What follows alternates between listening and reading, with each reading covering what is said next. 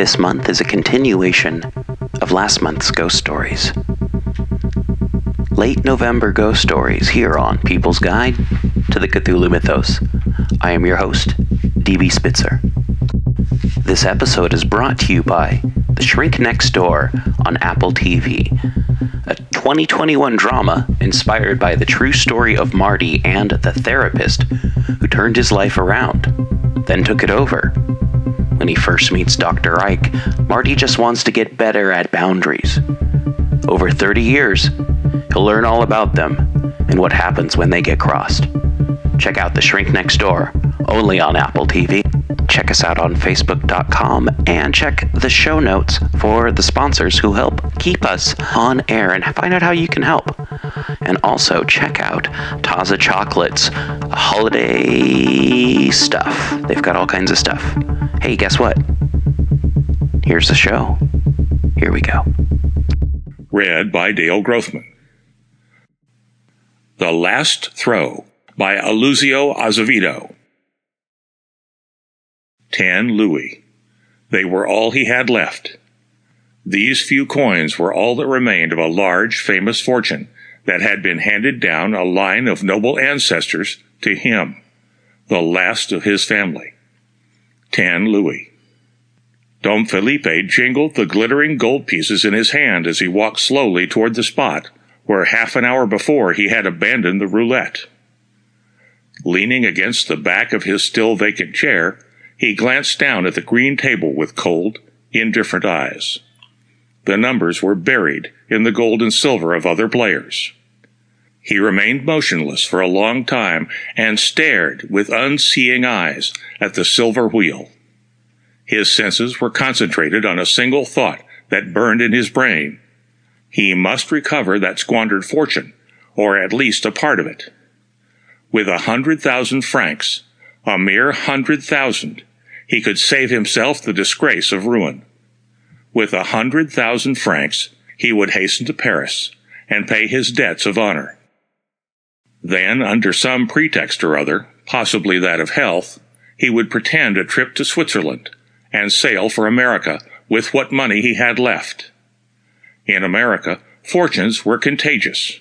One discovered fabulous dowries. If he were finally obliged to work, he would work. He did not know what work he would do, but the new world swam before his credulous eyes in a golden haze. No definite plan or idea accompanied this hope.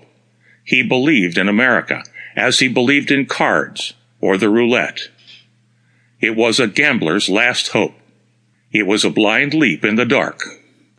Would not America also be a green table piled high with California gold? It was a card flung in a last desperate play? He would go. And afterwards? How fine it would be to return to Europe many times a millionaire and, still young, to revel unrestrained. While these air castles mounted higher and higher in his feverish imagination, the wheel spun swiftly and silently, and heaps of gold and silver poured along the table before his distracted eyes. But if I should lose, he asked himself. He dare not imagine the situation that this question's answer would make inevitable. He felt that he had compromised his honor by the very thought. Nevertheless, if he lost that miserable handful of coins, what remained for him but suicide? What remained for him in this world if it were not ridicule and humiliation? He saw himself penniless, creeping like a shadow through the dark streets, his head on his breast, his hands plunged into his pockets, fleeing from the sight of everyone, and conscious that his abject misery made him as abhorrent as though he had a contagious disease. A cold sweat oozed over his skin, and he shivered. Cowardly means of salvation that stole into his distracted mind, recalling rich friends, and questionable resources were repelled instantly by his pride, which still remained unbroken. Faites vos jeux, messieurs, cried the banker.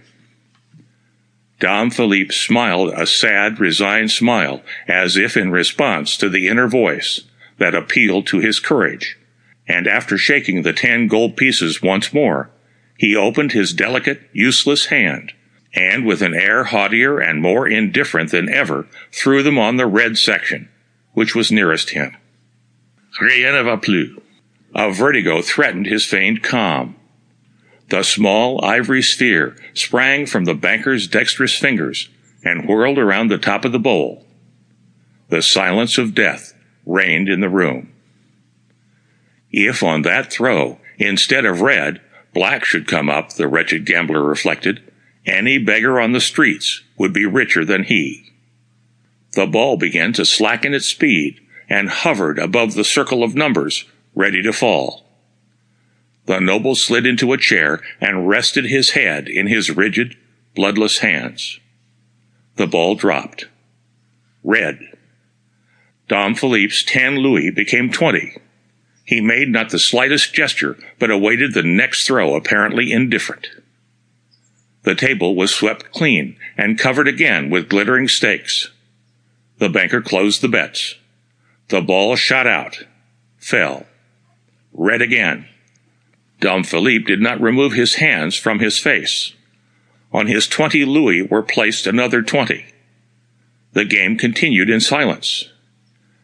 In the midst of the mute anguish that reigned in the hearts of all who played, a third red number doubled the stakes of Dom Philippe, who continued immobile as stone. Nonetheless, so pronounced was the rise and fall of his breast that his whole body accompanied the pulsation of his heart. Red.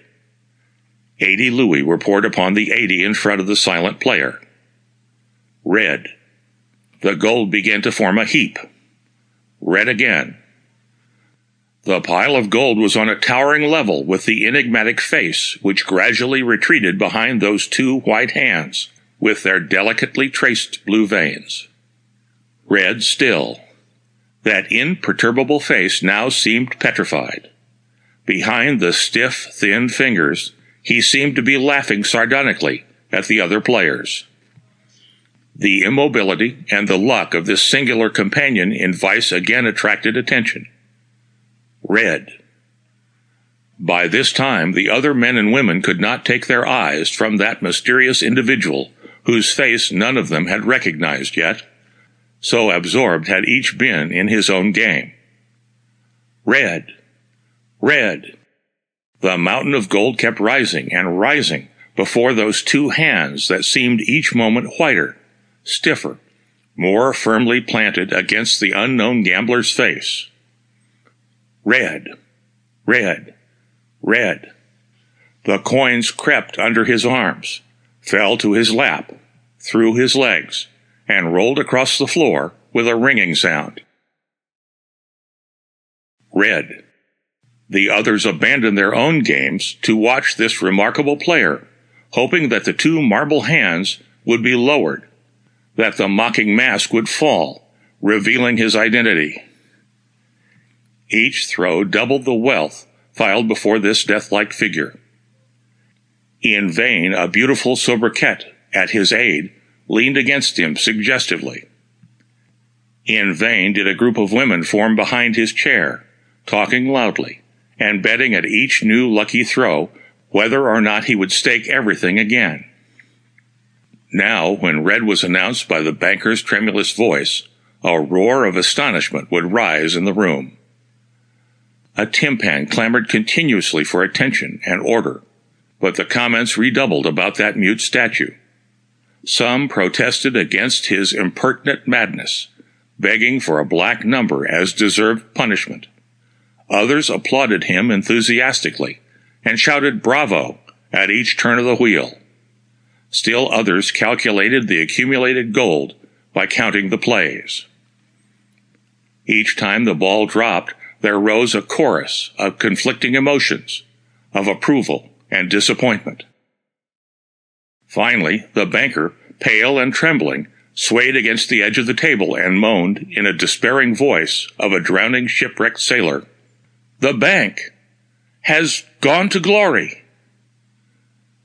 But not even then did the mysterious player make the slightest gesture, although around him gathered the curious debauchers of both sexes and all nations, forming a nosy, tempestuous wall. They shouted at him from all sides, in all languages, and in all tones. He did not move. They tapped his shoulders. They touched his head. To no avail. They shook his chair. The statue remained motionless. Then two men, each taking one of the noble's hands, tore them away from his face, and a third raised his head, which was sunken on his breast. A cry of horror rose from the onlookers. He who had broken the bank and played in silence all night, enticed by the women and envied by the men, was a frozen corpse with wide, staring eyes, half open mouth, and on his stiffened cheeks two silent tears. The three men drew back in terror, and the dead gambler fell against the table, burying his face and hands in the gold as if to defend his gains against the greed of the surviving players, who were already protesting in loud voices against the legitimacy of his possession. The end of The Last Throw by Aluísio Azevedo.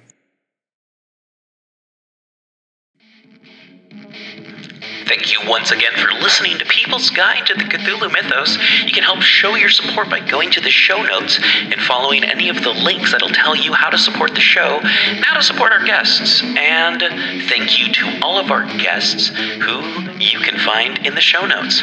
Rate, review, subscribe, and remember, patrons get priority access to asking us questions, suggesting topics, even, I don't know, uh, Uh, submitting stuff. Actually, you don't have to be a patron to submit anything. That's how Dave got on the show, and that's how you can get on the show too.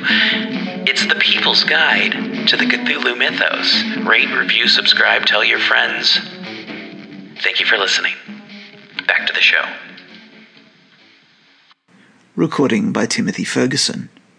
Levana and Our Ladies of Sorrow by Thomas de Quincey. Oftentimes at Oxford I saw Levana in my dreams. I knew her by her Roman symbols. Who is Levana? Reader that do not pretend to have much leisure for very much scholarship. You will not be angry with me for telling you. Levana was the Roman goddess that performed for the newborn infant the earliest office of ennobling kindness typical by its mode of that grandeur which belongs to man everywhere, and of that benignity in powers invisible which, even in pagan worlds, sometimes descends to sustain it. At the very moment of birth, just as the infant tasted, for the first time, the atmosphere of our troubled planet, it was laid on the ground. But immediately, lest so grand a creature should grovel there for more than one instant, either the paternal hand as proxy for the goddess Levana, or some near kinsman as proxy for the father, raised it upright, bade it look erect as the king of all this world, and presented its forehead to the stars, saying, perhaps, in his heart, Behold what is greater than yourselves. This symbolic act represented the function of Levana. and that mysterious lady who never revealed her face except to me in dreams, but always acted by delegation, had her name from the Latin verb, as still it is the Italian verb, levare, to raise aloft. This is the explanation of Levana, and hence it has arisen that some people have understood by Levana the tutelary power that controls the education of the nursery, she that would not suffer at his birth even a prefigurative or mimic degradation for her awful ward, far less could be supposed to suffer the real degradation attaching to the non-development of his powers. She therefore watches over human education. Now the word educo, with the penultimate short, was derived by a process often exemplified in the crystallization of languages from the word educo, with the penultimate long. Whatever educes or develops educates By the education of Levana, therefore, is meant not the poor machinery that moves by spelling books and grammars, but by that mighty system of central forces hidden in the deep bosom of human life, which by passion, by strife, by temptation, by the energies of resistance, works forever upon children, resting not night or day, any more than the mighty wheel of day and night themselves, whose moments, like restless spokes, are glimmering for ever as they revolve. If then these are the ministries by which Levana works, how profoundly must she reverence the agencies of grief? But you, reader, think that children are not liable to such grief as mine. There are two senses in the word generally. The sense of Euclid, where it means universally, or in the whole extent of the genus, and in a foolish sense of this word, where it means usually.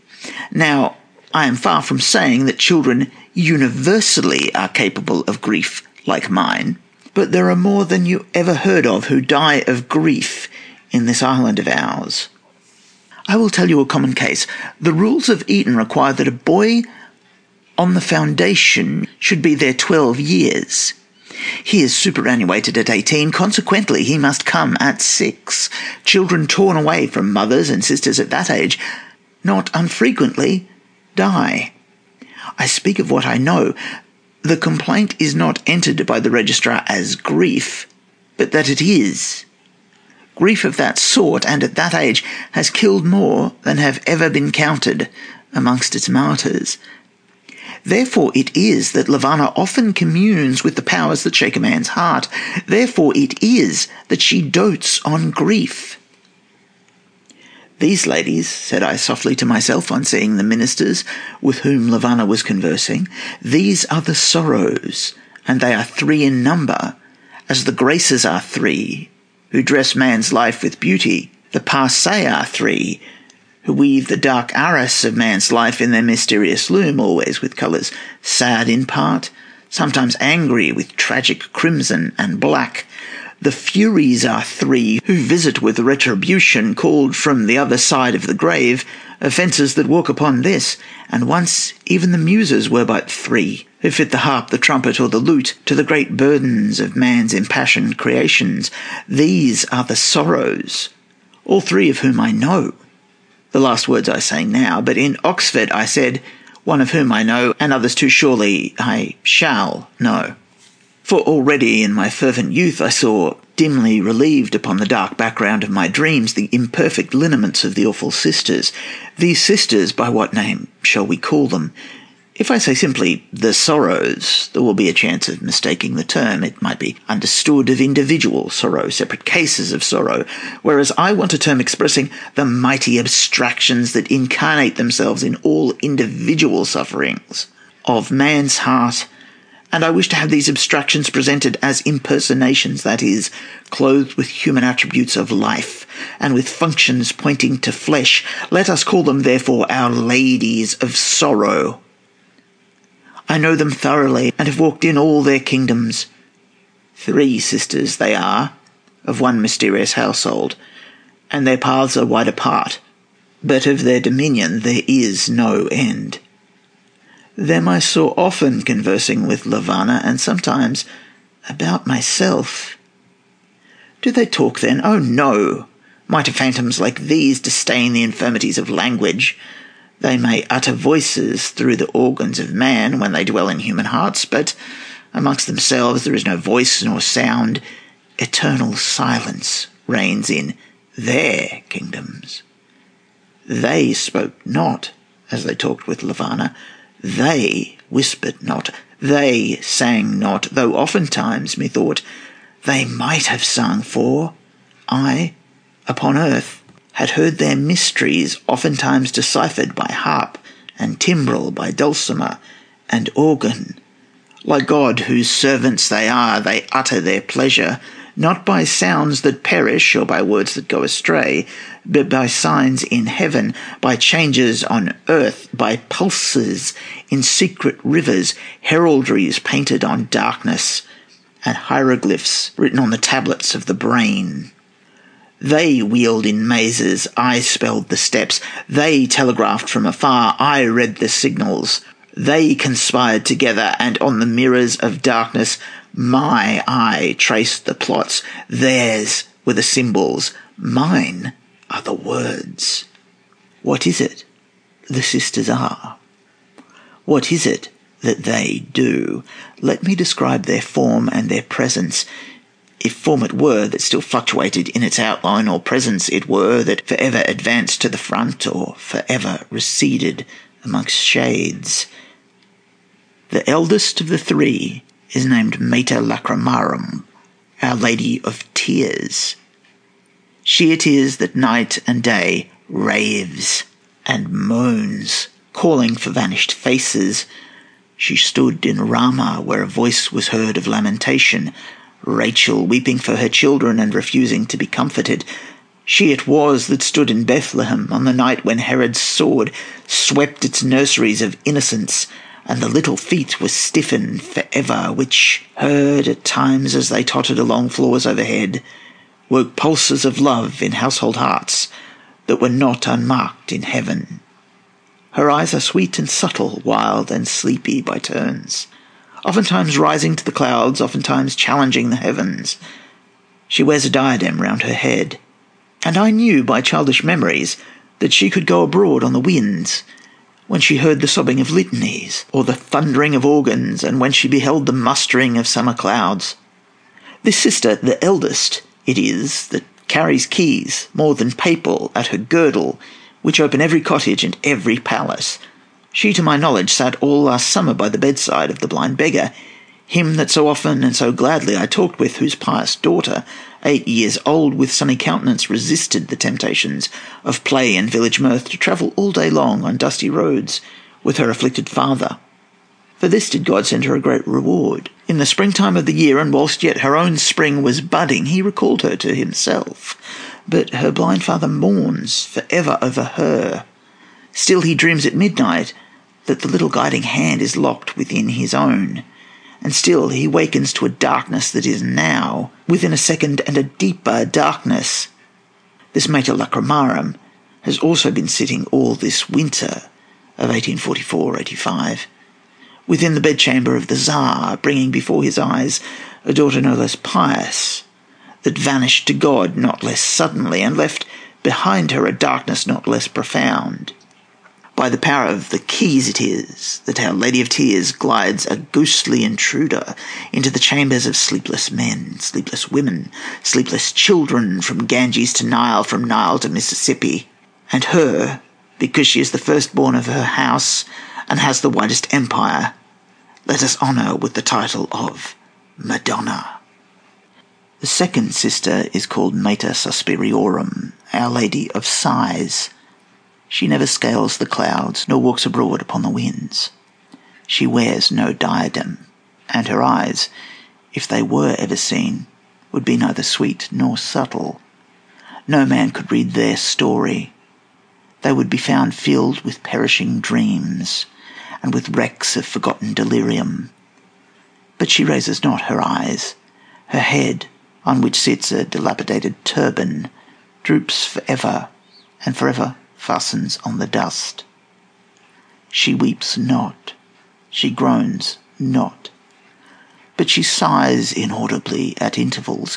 Her sister Madonna is oftentimes stormy and frantic, raging in the highest against heaven and demanding back her darlings, but Our Lady of Sighs never clamours, never defies, dreams not of rebellious aspirations.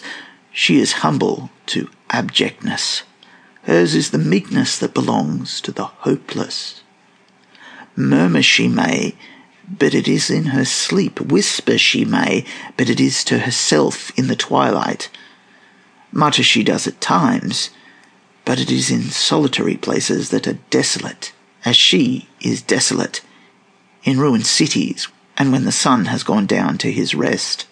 This sister is the visitor of the pariah, of the Jew, of the bondsman to the oar in the Mediterranean galleys, and of the English criminal in Norfolk Island, blotted out from the books of remembrance in sweet far off England, of the baffled penitent reverting his eyes for ever upon a solitary grave, which to him seems the altar overthrown of some past and bloody sacrifice, on which altar no oblations can now be availing, whether towards pardon that he might implore, or towards repatriation that he might attempt.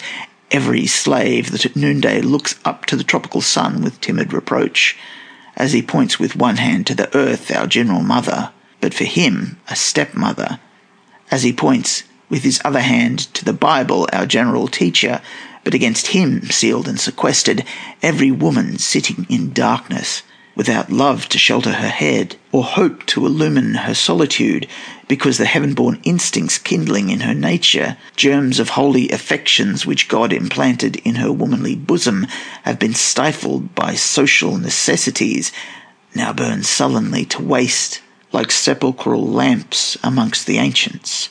Every nun defrauded of her unreturning Maytime by wicked kinsmen, whom God will judge, every captive in every dungeon, all that are betrayed and all that are rejected outcasts by traditionary law and children of hereditary disgrace, all these walk with Our Lady of Sighs. She also carries a key, but she needs it little for her kingdom is chiefly amongst the tents of Shem and the houseless vagrant of every clime, yet in the very highest walks of man she finds chapels of her own. And even in glorious England there are some that, to the world, carry their heads as proudly as the reindeer, who yet secretly have received her mark upon their foreheads. But the third sister, who is also the youngest, hush, whisper whilst we talk of her. Her kingdom is not large, or else no flesh should live. But within that kingdom all power is hers. Her head, turreted like that of Cybele, rises almost beyond the reach of sight. She droops not, and her eyes rising so high might be hidden by distance, but being what they are, they cannot be hidden. Through the treble veil of crape which she wears, the fierce light of a blazing misery that rests not for matins or for vespers, for noon of day or noon of night, for ebbing or for flowing tide, may be read from the very ground. She is the defier of God. She is also the mother of lunacies and the suggestress of suicides. Deep lie the roots of her power, but narrow is the nation she rules. For she can approach only those in whom a profound nature has been upheaved by central convulsions, in whom the heart trembles and the brain rocks under conspiracies of tempest from without and tempest from within. Madonna moves with uncertain steps, fast or slow, but still with tragic grace. Our Lady of Sighs creeps timidly and stealthily. But this youngest sister moves with incalculable motions, bounding and with tiger's leaps. She carries no key, for though coming rarely amongst men, she storms all doors at which she is permitted to enter at all, and her name is Mater Tenebrarum, Our Lady of Darkness. These were the Semnai or sublime goddesses. These were the Eumenides, or gracious ladies, so called by antiquity in shuddering appropriation of my Oxford dreams. Madonna spoke. She spoke by her mysterious hand touching my head. She said to Our Lady of Sighs, and what she spoke, translated out of the signs which, except in dreams, no man reads, was this Lo, here is he whom in childhood I dedicated to my altars. This is he that once I made my darling. Him I led astray. Him I beguiled, and from heaven I stole away his young heart to mine. Through me did he become idolatrous, and through me it was by languishing desires that he worshipped the worm and prayed to the wormy grave. Holy was the grave to him, lovely was its darkness, saintly its corruption. Him, this young idolater, I have seasoned for thee, dear gentle sister of sighs. Do thou take him now to thy heart, and season him for our dreadful sister And thou, turning to the Mater Tenebrarum, she said, Wicked sister that temptest and hatest, do thou take him from her. See that thy sceptre lie heavy on his head. Suffer not woman and her tenderness to sit near him in his darkness. Banish the frailties of hope, wither the relenting of love, scorch the fountain of tears, curse him as only thou canst curse. So shall he be accomplished in the furnace. So shall he see the things that ought not to be seen, sights that are abominable, and secrets that are unutterable. So shall he read elder truths, sad truths, grand truths, fearful truths, so shall he rise again before he dies. And so shall our commission be accomplished, which from God we had, to plague his heart, until we had unfolded the capacities of his spirit. End of Levana and Our Ladies of Sorrow, recording by Timothy Ferguson, Gold Coast, Australia. Hey everyone,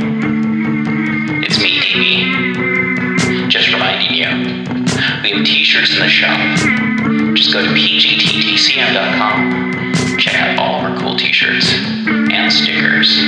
Heck, we even got some shelf curtains in there. Keep clean, look cool, have cool stickers to put on stuff. Join us on Patreon and get a free sticker. Or don't. It's up to you.